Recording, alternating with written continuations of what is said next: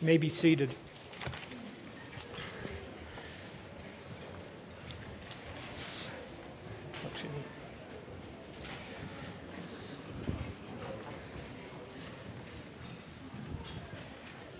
Today will be more of a topical message, so there'll be just a number of passages. I'd encourage you to take out your Bibles.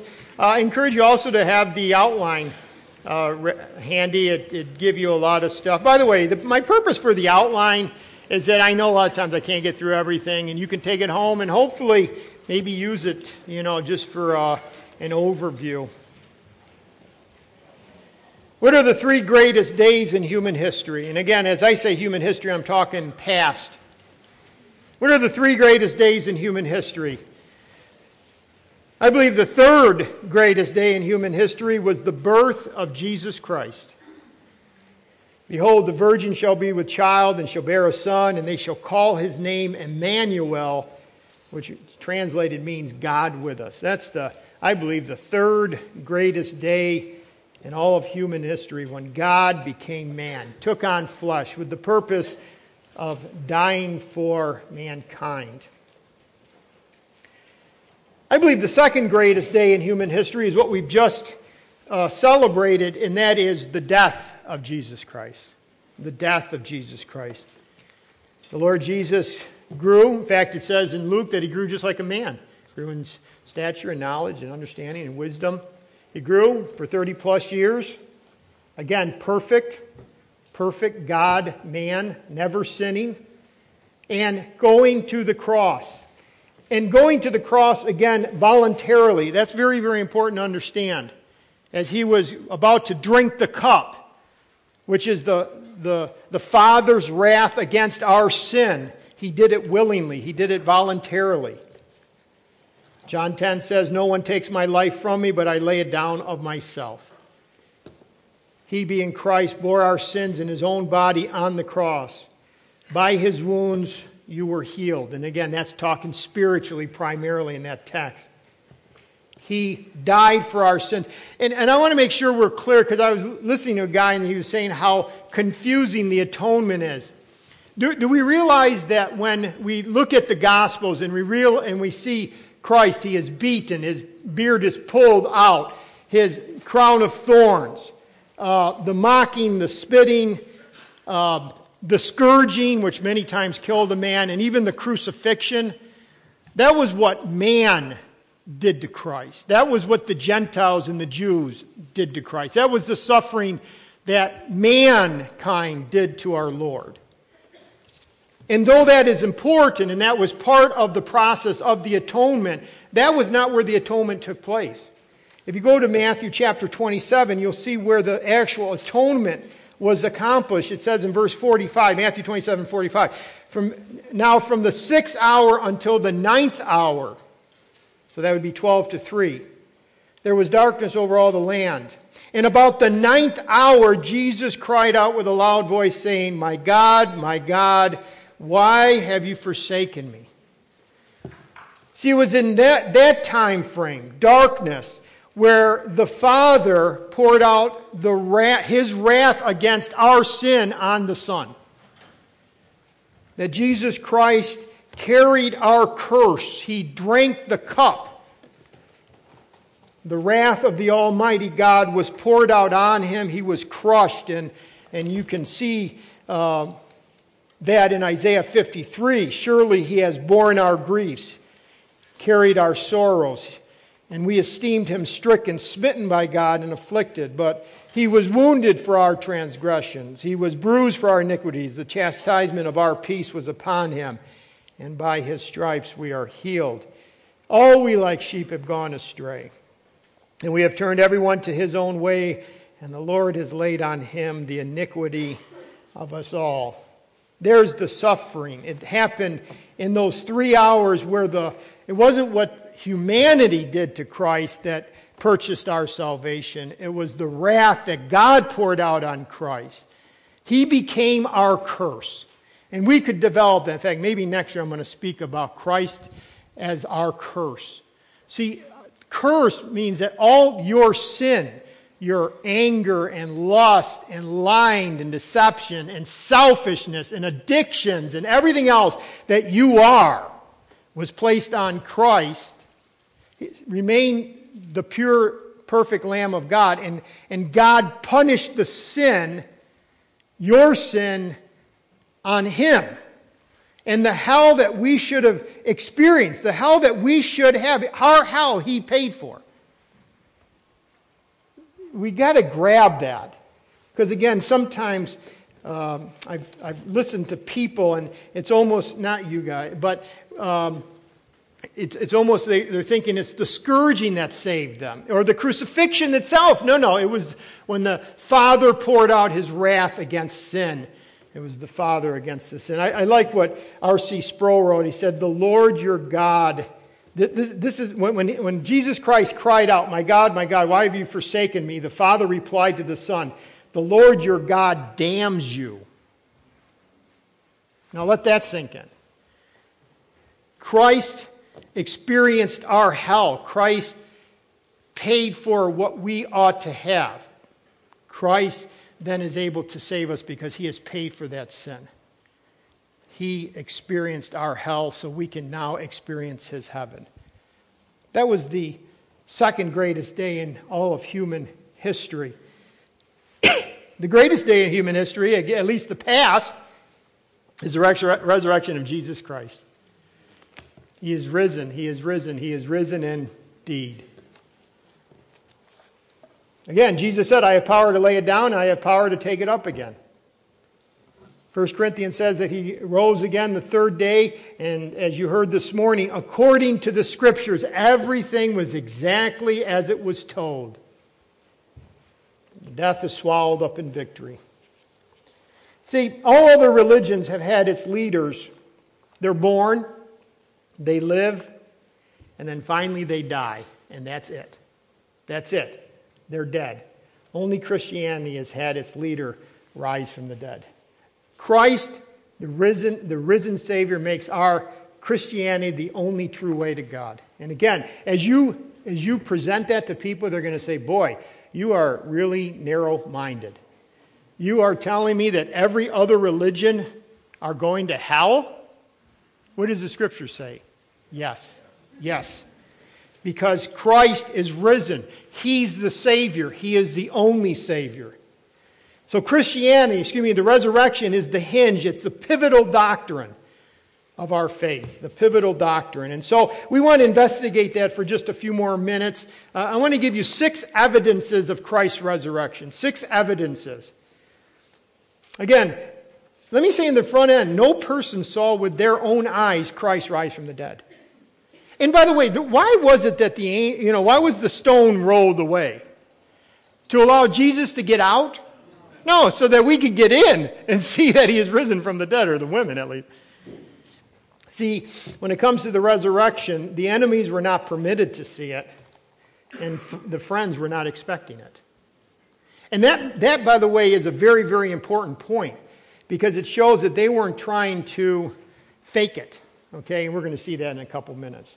So let me give you six evidences. The first one is that the resurrection narratives don't seem to agree. This is one of the evidences that the resurrection actually happened because the narratives, if you, if you, Matthew, Mark, Luke, and John, if you start looking at them, they don't seem to agree.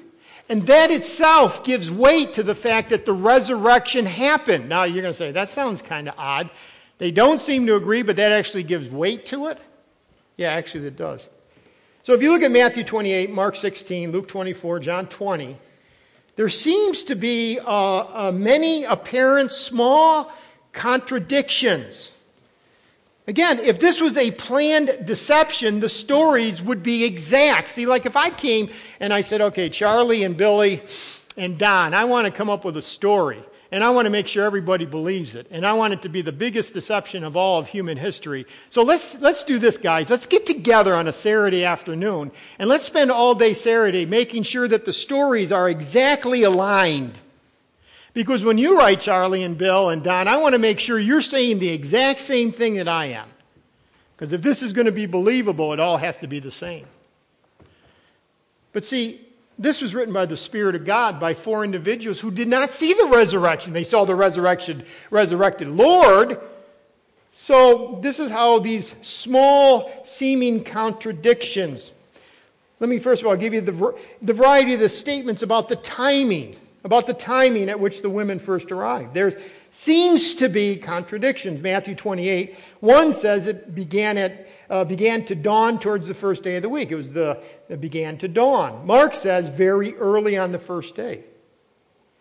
Luke 24, verse 1, at early dawn. And John 20 says when it was still dark. So was it early dawn? When it was just about ready to dawn? Or was it dark? Must be the scriptures are not true. No, you know what the Spirit of God wants? The Spirit of God wants us to understand no one saw the actual resurrection. All they're doing is they're giving their insight of what happened. They only what they saw. Well, this is this is what happened. Apparently the women set out when it was still dark and arrived as day was breaking. That makes sense. And each one wrote about when they were there. So some, yep, it was dark. It was very early, just as light was coming. The actual contradiction makes it so that, okay, there wasn't a planned deception. That's all I want you to remember. As you look, and, and by the way, this is very important, even as you're looking at, you know, the, the synoptic gospel, Matthew, Mark, and Luke, and then all John, just when you're studying that and you say, oh, there seems to be a variation. Oop, there seems to be a, be a variation. No, it's what the, it's what he as a writer saw or heard. Always correct. By the way, let me make sure you understand always inerrant, always authoritative. But again, it shows that there was no planned deception because four men who wanted to deceive would have got together beforehand and said, now let's make sure we use the same exact terminology. Not with the, not with the Bible, because this is God's book. Well, how about this? A variation in, in detail in the midst of the essential harmony, the observers. In other words, the observers. Who were the observers? there seems to be a variation in who actually showed up at the tomb. Matthew 28 says Mary Magdalene and the other Mary. That'd be the mother of James. So Matthew only has two women showing up. Mark says it was the two Marys plus Salome. Okay, so now we had a, third woman showing. Luke 24 says Mary, Mary, adds Joanna and another woman, but never mentions Salome. So now we have four women, but not Salome. And then John only mentions Mary. So, really, what's, what's the truth? How many people actually showed up at the tomb? At least five. So you have two, Mary, Mary, Salome, jo- Joanna, and another woman that's not mentioned. So you have five. Now, again, at first you could say, oh, variations. No, no because it was depending on who was writing, saying, oh, Mary showed up. Because he had a story about Mary and how Mary uh, met Jesus and she thought he was just a gardener, but it turned out to be the Lord himself. But there was actually five women that showed up at the tomb that first resurrection morning. Or how about this? The authors leave problems for the readers that would have, have been eliminated if it had been a planned deception. They, they leave uh, problems. Like the problem of the disciples not always recognizing who Jesus at first was. Again, I just gave you the example of Mary. She supposed him to be the gardener. Remember when the Emmaus disciples are walking back and, and they're telling our Lord, and, and it, it says they didn't recognize him, and they're just talking. I mean, haven't you heard? And it says that he started with Moses and all the prophets and explained but then a few verses later, it says, verse 31, and their eyes were opened and they recognized him. But see, the New Testament writes it down like, you know what?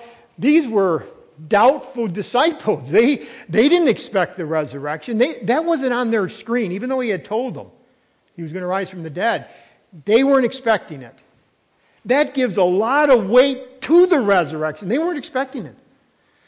When he died, they didn't get together and say, okay, now let's plan this out. Let's make sure there's no variation. And let's plan that at the very end he rises from the dead. They weren't expecting that. When you start reading uh, the accounts, it just becomes very obvious. It's like Thomas. I mean, unless I see the nail prints, I'm not going to believe. So, what does he do? Go ahead. So again, in Galilee, we're told that the disciples doubted, Matthew 28, and yet 11 of them worshiped him. So in Matthew 28, verse 17, what do we find? They've already, 11 of the disciples, which are the, the, the apostles, they believe, but then again, they're still doubters. Like the, the scriptures keep making it clear. They didn't all turn at once and say, Yes, he's risen indeed. He kept in, infusing appearances to them. I like what Boice said the record is not neat and clean, which gives it legitimacy, weight, and validity. See, the, the record is not neat and clean. And because it's not neat and clean, it points to the fact they, it wasn't a, a predetermined deception. So that's actually the first major evidence. The, uh, the resurrection narratives don't seem to agree. That's a major weight of saying, yes, this was God. The God man rose from the dead because all these disciples, they were scattered, they weren't sure, they were doubting, and they were disbelieving until they saw the risen Christ. Actually, I can give you one more. The accounts are honest, uh, are honest, honestly, honesty and accurate, but had great simplicity. Great simplicity. Um, the gospel writers do not describe an actual resurrection, because no one actually uh, witnessed it. Now, again, if I had gotten together with these three other men and wanted to prove the resurrection, there were some things that I would have put into the text. I would have gone through to great detail of explaining a, the actual resurrection. Okay, then he started moving, and then the, the clothes started shaking, and that right? You don't see that. You, you don't. All you see is he resurrected. Okay, gone. He's, he's not there. Angel tells the women, he's not there. He appears. Okay, uh, I mean, there are non biblical books called the Acts of Pilate that do go through the actual process of the resurrection. That's not biblical. You see what I'm saying? I mean, if we were writing the text, we would have described in detail the resurrection itself, the descent of the angel, the moving of the stone, the appearance of the tomb when they first walked in. All those would, nothing. Why? Because the biblical text, what, did God want us to know? He didn't care. He, didn't, he, doesn't want us, he doesn't want us to concern ourselves with how the resurrection happened or the, the, you know, how was the tomb arranged. Just one very important thing. He is risen. All right? So it goes right to that point. He is risen. So all the texts aren't together. Okay, how about the second one? The second evidence is the empty tomb. Again, some may deny the resurrection, but they cannot die, uh, deny that the tomb was empty. You can't deny that. Again, overwhelming evidence. There was no body in that tomb. So, what has the enemy done? Come up with a lot of theories. Let me give you a couple, three. The first theory is the empty tomb theory, okay? Uh, excuse me, the mistaken tomb theory, the empty tomb and this mistaken tomb. In other words, that the ladies went to the wrong tomb. See, Jesus was in that tomb. They went to that tomb. But I want you to look at it in Luke chapter 23. Go to Luke 23 quickly. Luke 23, verse 55.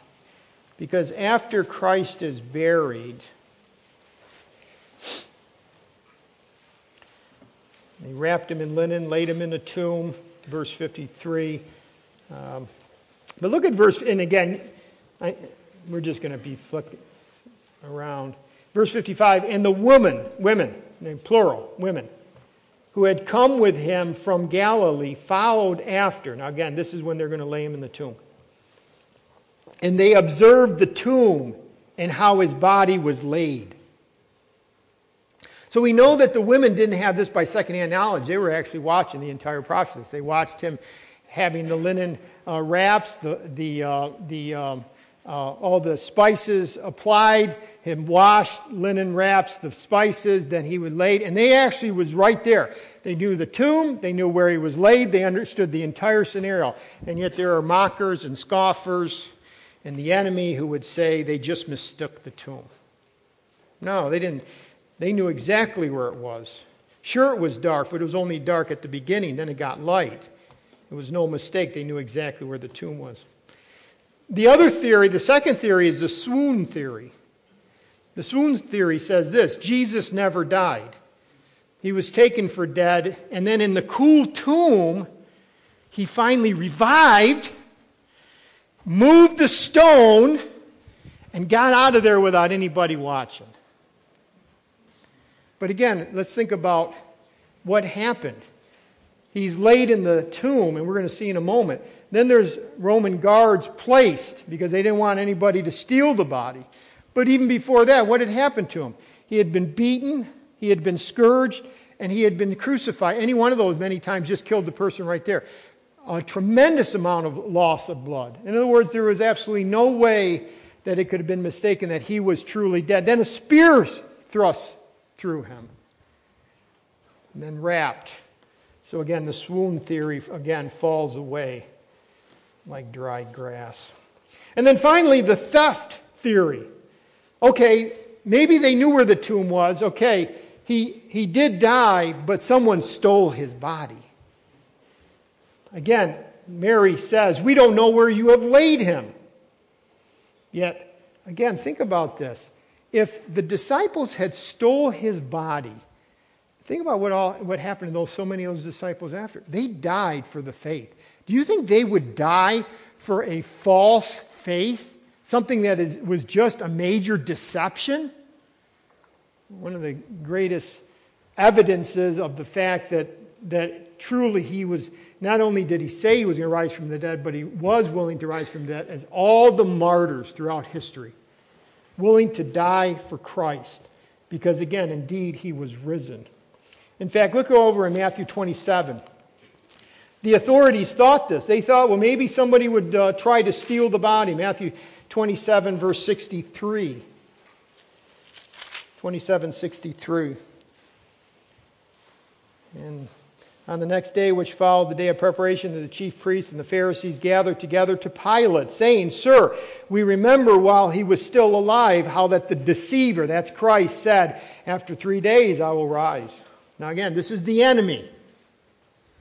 He said he's going to rise from the dead. I mean, I love, uh, don't you love the Lord? He not only lets his disciples know, he lets everyone know, I'm going to rise from the dead. No one's going to stop me. But they're going to try to stop him. After three days I will rise. Therefore, command that the tomb be secure until the third day, lest his disciples come by night and steal away, steal him away, and say to the people, He is risen from the dead. So the last deception will be worse than the first. And so Pilate said to them, You have a guard, go your way, make it as secure as you know how. Now, do you think they made that secure? you better believe it. So they went and made the tomb secure, sealing the stone and setting the guard.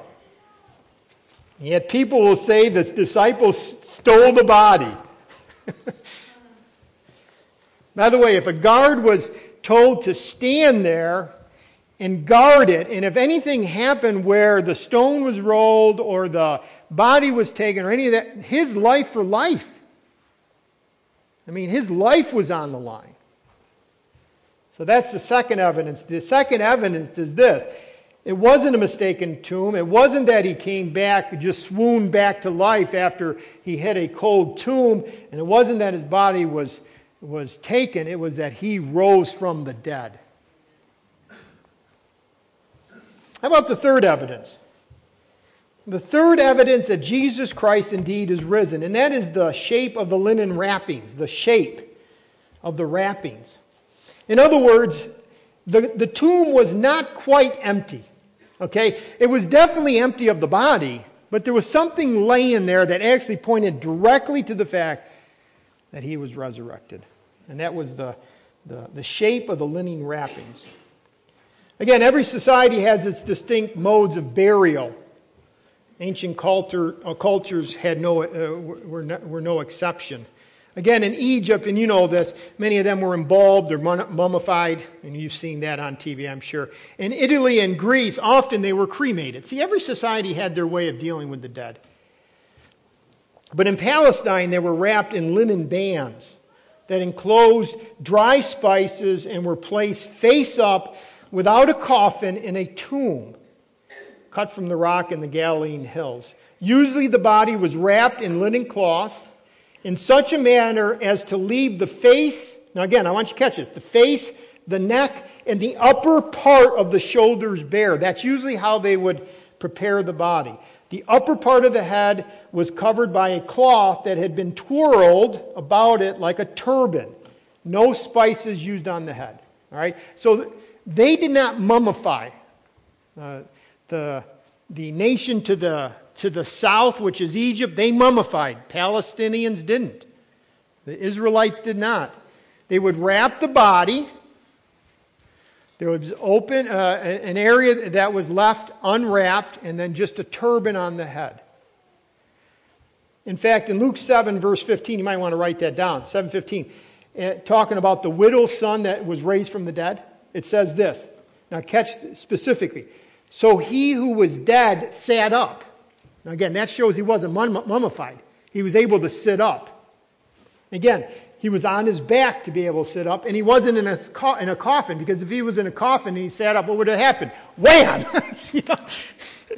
Okay, so we know from this passage, and then it says, and he began to speak, which means his face was not covered. So if you look at Luke 7:15, you get an idea of how, how Israelites prepared the dead. They would wrap, there was an opening, the mouth was left open. They would place them in a tomb. They weren't in a coffin, they were on their back. I like how James Boice writes, quote, when Jesus was taken from the cross, his body was washed, and then it was wrapped in linen bands. A hundred pounds of dry spices, probably aloe and myrrh, were carefully inserted into the fold of the linen Jesus' body was thus encased, not mummified, encased. His head, neck, and upper shoulders were left bare. A linen cloth was wrapped about the upper part of his head like a turban, and the body was then placed within the tomb where it lay until sometime on Saturday night or Sunday morning. He goes on and says this What would we have seen? Again, it's not written in Scripture because the disciples themselves did not actually see the actual resurrection. They saw the results, they saw him as the, redeem, or the resurrected Lord, but again, the actual moment when, he, when his body went through, well, the cloth, as you're going to hear. So, what would he have seen if we were right there at that very moment? You know, uh, Fox News, we are here at the tomb, we have just removed the stone, and now we're just looking at a dead body. All right, this is what we would have seen. We would, have seen, would we have seen him stir, open his eyes, sit up, and begin to struggle out of the bandages? No, not at all. That would, been, uh, that would have been a resuscitation, not a resurrection. If we had been present in the tomb at the moment of the resurrection, we would have noticed uh, that all at once the body of Jesus seemed to have disappeared. John Stott says that the body was, quote, vaporized, being transmuted into something new. In fact, it would have been like this in a moment, in a twinkling of an eye. You'd been watching that, and you would have, you know, the body, and you would have known it was the body because the neck you would have been able to see. And what would you, all of a sudden, the shape started to just sink because the body was gone. So, what, what actually happened? At that moment, at that twinkling of an eye, when the resurrection, and again, we are talking not just, because again, his spirit never died, right? We do understand that. The spirit never, by the way, your spirit never dies. Absent from the body, present with the Lord. But if you're not one of Christ, if you're not a Christian, immediately at the point of death, your spirit goes to Hades. Ultimately, to hell for, for continual judgment. Uh, this is where we need to ask the very important question. Have you have we have have you received Christ as your Lord and Savior? Because it's only Christ who can forgive your sins and make you one of his children with your sins forgiven okay? So that you don't have to pay the penalty of hell. You don't have to pay the penalty for your sin. He's already paid that penalty on the cross. But again Christ Christ's uh, spirit and it even talks about Peter, you know, preach to the dead and, and some other things we won't get into. But, but the point is, the only thing that you saw in the tomb was the body. all of a sudden, gone. And it's a bodily resurrection. A bodily resurrection. The linen cloths would have collapsed once the body was removed because of the weight of the spices and would have been lying undisturbed where the body of Jesus had been.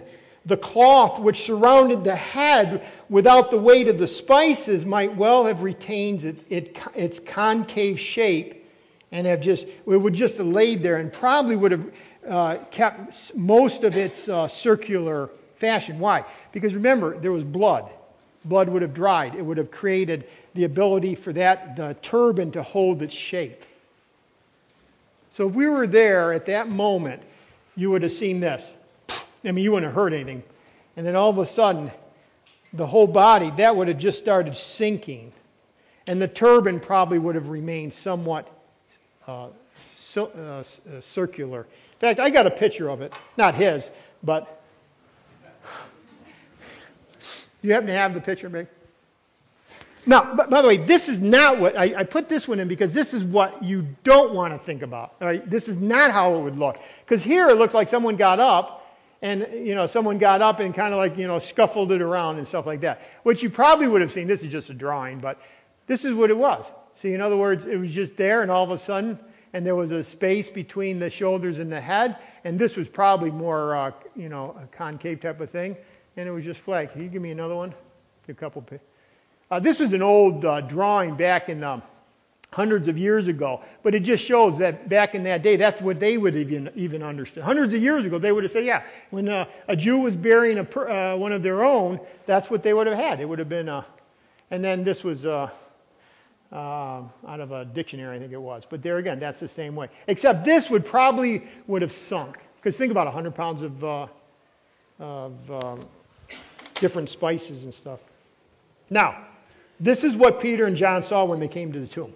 And let's go to John 20, because I want you to see this is one of my favorite passages in the Gospels. I just love, I always go back to this, it's just like wonderful.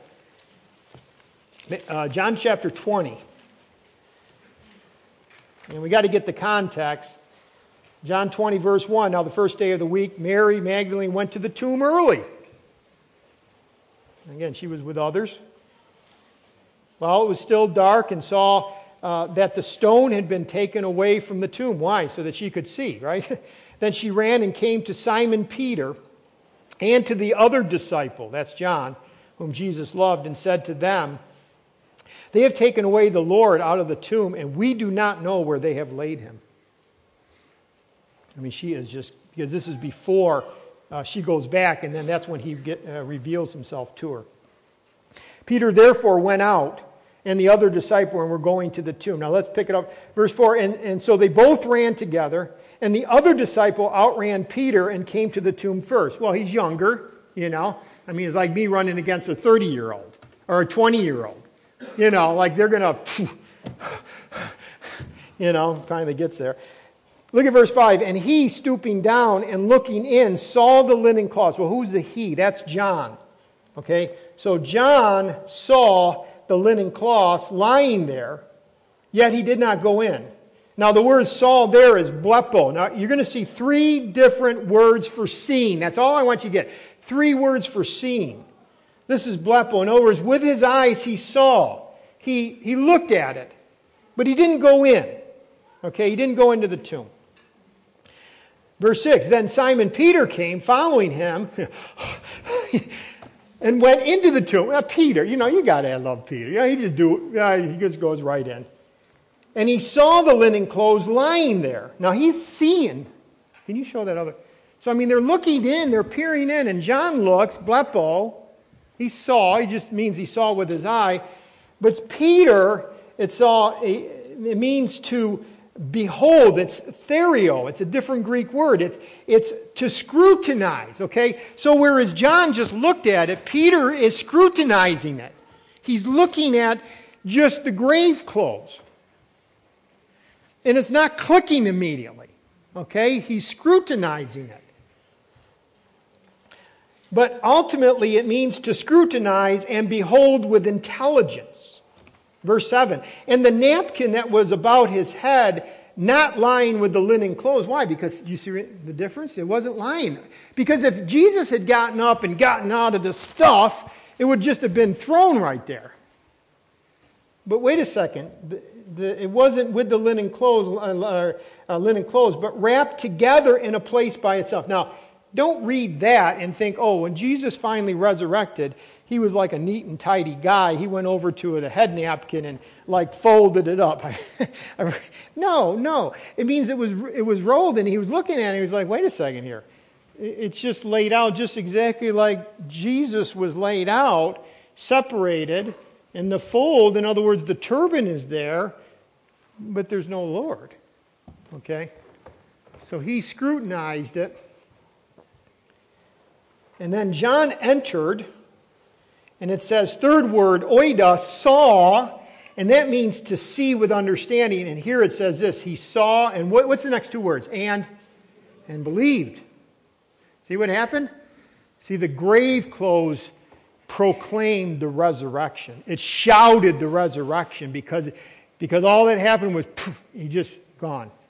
And all of a sudden, the, the torso just folded in with all the weight of the spices, and the turban probably even kept its concave, and it was just like, okay.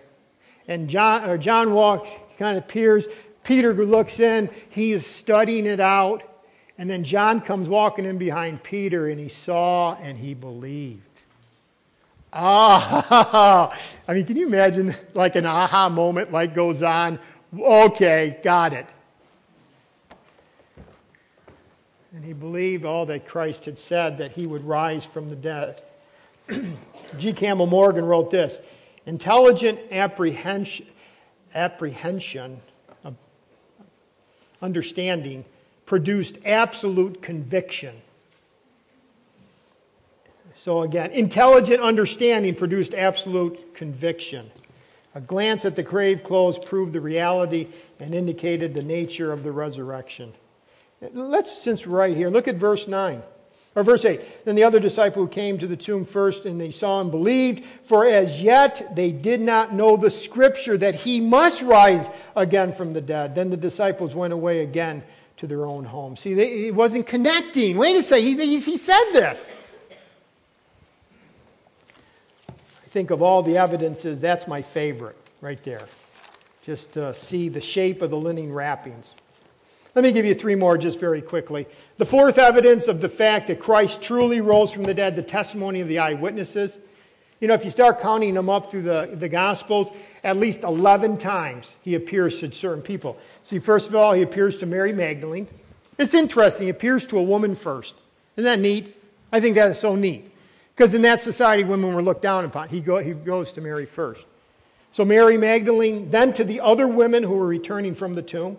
Three, he, he, he uh, appears to the Emmaus disciples walking along the road. Then he appears to Peter. Then he appears to the 10 without Thomas, then the 11 with Thomas. Then in verse uh, in 1 Corinthians 15 says he appeared to James. Number 8, he appears to the 500, 1 Corinthians 15. Ninth, he appears to a band of disciples who were fishing on the lake of Galilee, that's John 21. Then to those who saw him ascend, and then finally to Paul. Over and over and over again, he appears. And all these people were moved from debilitating despair to firm conviction, willing what? Even to die. Why? Because they saw the re- resurrected Lord. I mean, if Christ is risen, he's not only Lord, he's king. Not only is he king, but he is, he is world conqueror. So that would be the fourth evidence, the testimony of all the eyewitnesses. How about the fifth one? The transformed disciples. I mean, just take one, for example, Peter. I mean, tagged behind, denied three times, fearful, shut up in, behind closed doors. But what happened? After resurrection, what does he do? Stand up on what? The day of Pentecost. And actually is able to say, You killed the Son of God. I mean, what power. He was fearless, he was bold. Why? Because he saw Christ. But let me just let me add one thing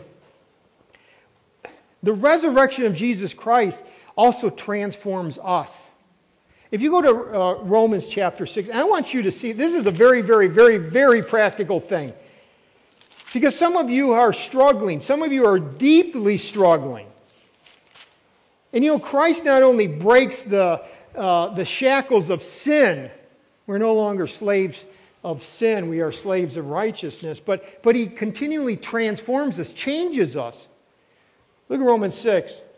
If indeed we've been baptized, it says, verse 4, therefore we were buried with him through baptism into death, that just as Christ was raised from the dead by the glory of the Father, now what's those last few words? Even so, we also should walk in what? Newness of life. Are you walking in newness of life? Uh, don't go by that question real quick. Because as I've looked at my life, I've realized at times I have struggled with the same besetting sins without newness of life. I have struggled because though I am saved and though I do believe in the resurrection, obviously, because that's what you can't be saved without res- resurrection, I have not experienced the resurrection, resurrected power in that particular area of my life. See, if we say, yes, he is risen, he is risen indeed, well, you know what the resurrection does for us? The power of the resurrection transforms us. It takes us, not only does it rescue you from hell, it transforms you to become more and more like Jesus Christ. And yet some of us stay in our the same sins year after year. And yet we will come and say, He is risen, He is risen indeed. You know, are you experiencing His resurrected power in your own life? Or do you still have those same besetting sin, that same anxiety and fears and hopelessness and depression at times? And or, no, Lord, you are risen. Your spirit is in me. Your word is powerful and sharp. And, and Lord, I have hope. Not just that I won't end up in hell. I have hope that right now I am changing and growing to be more and more and more and more like Jesus Christ. I tell you, that's one of the greatest witnesses you have to the, the resurrection of Christ. Not just the words, but look at your life. Look at where I was. Look at where I'm at. Look at where I'm moving. So hope, I trust that you, like Peter, I mean, he went from fear to bold. he went from stumbling to solid, and it was because Christ is resurrected. We need to be like that and say it this way Lord, I may not even know it. I don't even, there's times that He has revealed, and like, wow, wow. I wasn't catching how idolatrous I was, how much idols I had in my heart. And He would expose, and then over a process, change. And Lord, thank you, because if you weren't resurrected, I would not have seen that. It wasn't me getting smart, it was you showing me. Are you changing and growing for Christ? I trust you are. Like Paul says, that I might know him in the power of his resurrection. And the sixth evidence, very quickly, is the change in the day of worship. Man, I mean, the Jewish Sabbath was sacred. You were kicked out of the camp. You were considered a non Israelite if you, if, if, if you uh, diss the, the Sabbath. And yet, after Christ, what happened? All of a sudden, what do we read? Acts 20, and upon the first day of the week when the disciples came together. 1 Corinthians 16, upon the first day of the week, let everyone, I mean, first day of the week, first day of the week, first day of the week. That was huge. Because the Old Testament law said what? You had to keep the Sabbath. Now all of a sudden it's no longer the Sabbath, Saturday, it's Sunday. That itself proved right back. Listen, Christ rose on the first day of the week, changed everything. Changed everything. Well, I just gave you six evidences. Let me give you a, a couple of facts since Christ has. Can we all agree that Christ rose from the dead? I, I, I know that you. All right, since Christ rose from the dead, number one. Now I'm not using the word evidence, I'm using the word guarantee. This is very important. This is a guarantee. It guarantees the validity of the Christian faith. It guarantees it verse 14 of 1 Corinthians 15. 15. In fact, you can turn there if you want. 1 Corinthians 15, these are all found in there. Uh, just three very simple things. 1 Corinthians 15, verse 14. if Christ has not been risen, now again, we know he has, but he's saying it from a negative. He's not been risen, then our preaching is vain. By the way, because he is risen, what? Our preaching is not in vain. But notice the last part of that verse. And your faith also is in vain. It's empty, it's devoid of truth. In other words, if Christ did not rise from the dead, our preaching is vain, is vain and our faith is in vain. But again, Christianity is true. Why? Christianity is only true because Christ rose from the dead. The Christian faith says this that only the Christian faith, only the truths that we are speaking of right now are true. In other words, all other religions are wrong. And this is where many, I think this is where some of us are going to be hunted down and persecuted, and maybe it'll even get in our lifetime where you will have to pay a heavy price for what I'm just going to say right here. That Christianity is the only truth, and therefore Islam is from Satan. Is that true? Yes. That is true. That Hinduism is false, Buddhism is false, Mormonism is false, Jehovah Witness is false. Because none of them present Jesus Christ as the Son of God that completely takes away the sin of, by the way, Roman Catholicism is false. I'm not saying there is not some Roman Catholics that are saved, but if they're saved, they're going against their actual church confession. Because the church back in the 1500s says, if anyone says that you are saved by faith alone, let him be damned. That's the Council of Trent, and that has never been rescinded by the Catholic Church. I, I, uh, I say this statement. I say it periodically, and then I always hear this Oh, you hate Roman Catholics. I, I have a good part of my family that are Roman Catholics. I do not hate Roman Catholics. I love Roman Catholics. But if you know that someone's going towards hell, aren't you going to say something? Aren't you going to say, wait a second here, what you have is religion, but it's not true Christianity? So again, we have to speak truth. And when you speak truth, it makes people angry because it goes against what they believe. But Jesus in John 14 said this I am the way, I am the truth, and I am the life, and no one comes to the Father but through me. So, based on what Jesus Christ said, those others are false. And do not say this. Don't even allow this. If someone says, because I just heard it again, well, you know, the Islam God, Allah, is the same as the Jewish God, Jehovah, just with a different name. No! I mean, even just, just take it just from a very quick overview. Jehovah is three in one. In fact, Jehovah is the only true God that could ever love because there's a trinity that loves each other. Allah doesn't love. Allah doesn't care. Allah only wants, I mean, their false idea of their God is only that He wants to conquer. So again, be careful. Don't even allow it to say, well, the same name, same God, different name. The resurrection guarantees the validity of the Christian faith. Number two, the, it guarantees a believer's forgiveness of sin. Look at verse 17. If Christ has not been raised, your faith is worthless. You are still in your sin. If Jesus Christ has not been raised, we've come together. Some of you were here 8:30 in the morning. By the way, how'd you like 8:30 versus 6:30? Let someone know because we're debating whether to have it at 6:30. Okay. Um, if Jesus Christ has not been raised, you might have felt really good fuzzies inside, and you may have had a really nice breakfast, but it's you're still dead in your sins. No, but wait a second. Jesus Christ is risen from the dead. Therefore, our faith is not worthless and we are forgiven. Peter says this, 1 Peter 1 born again to a living hope through the resurrection of Jesus Christ. See, we have a living hope through the resurrection of Christ from the dead. And it says, we, uh, Romans 5, we shall be saved by his life. Why? Because he lives. I think uh, Chris and Karen left. Did they? Did Chris and Karen Blades leave? I think they did. I met them, and they just got word that Penny is now failing more, even more quicker, more quickly. Um, had a chance to pray with them, and they went up. But I'm, I thought to myself that right there, man, I am so glad she's a Christian because she, she has hope. She's not in her sins.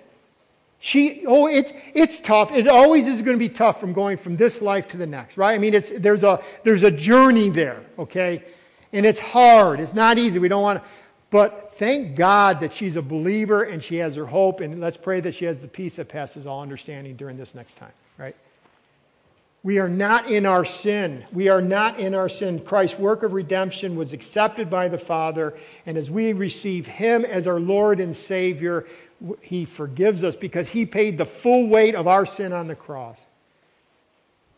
Have you received Christ? And if you want, by the way, more info, you can ask me, one of, one of the guys around here, one of the women around here. But I also got a bunch of these books. I love these books from John Blanchard. You know if you've been here for a while.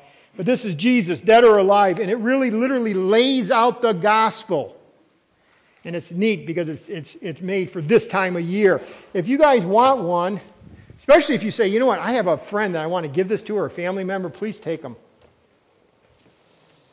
You know, we, we just went through the three greatest days birth, death, resurrection. Let me give you the final greatest day. But this is not history past, this is history future. This is what's going to happen. And that is the return of the king. See, we talk about his birth, we talk about his death, we talk even about his resurrection. But I'll tell you what the greatest day is. The greatest day of all human history is going to be Jesus Christ coming back. That's the greatest day. When the king returns, he's returning. I like what Revelation 11 says. He will reign forever and ever. He sits on David's throne. He sets up the millennial kingdom. And all judgment has been given to him. In fact, John 5 says this Not even the Father judges anyone, but he has given all judgment to the Son. Resurrection guarantees, now catch this, final judgment. Final judgment. Christ is coming back and he's going to judge all, all mankind, both believers and unbelievers. Well, let me conclude, and this is finally my conclusion. Question Did Jesus Christ rise from the dead? Yes. Did Jesus Christ truly rise from the dead? Yes. Thank you. if he did, it shows, it proves he was the Son of God, he's our Savior, he is our Lord. And now I have final four questions. If he indeed rose from the dead, would you be willing to believe in that truth? Have you? I mean, I want your faith to be strong. That's what God wants. Yes, I believe. Just think about John. Oh, he is, he is alive. Because he didn't just see some linen clothes thrown in a corner. I like what Tim Keller writes Every religion in the world can be described in one of two words do or done. Either you are saved by what you do, that's works righteousness, that will damn you to hell, or you are saved by what another has done for you, and that's Christ. Do or done. Most of this world are caught up in the religion of do. True Christians are, re, are, are thankful that the Father, through the Spirit, has revealed to us it's what has been done. Complete. He said, It is finished. Would you be willing to believe? I trust your answer is yes. How about question number two? Would you be willing to speak that truth with conviction? You're going to have a lot of family and friends around the next few hours. Are you going to say anything? And if you plan ahead of time, you might say, you know what, I think I'm going to get one of these books. I'll, I'll hand it to them and then call them in about a week and see if they've read it, read it, and can we talk about it. That's a great way to do it. Plant a seed and let it grow for a while. How about number three? Would you be willing to suffer for this truth? How about if you're rejected? How about if it offends the hearer? Will you stop talking? Are you willing to share the truth? And number four is would you be willing to die for the truth? You know, we have so many great stories of Christians who were martyred for the cause of Christ. But I believe that that's coming to our doorstep very quick. At least suffering in some, offending, suffering perhaps, maybe even more. Maybe not in my lifetime, I don't know. But the question is if he is risen, then walk with him. Speak of him. And speak of him even if it means suffering. Do it for what? Christ's sake. Let's, let's stand as we worship him.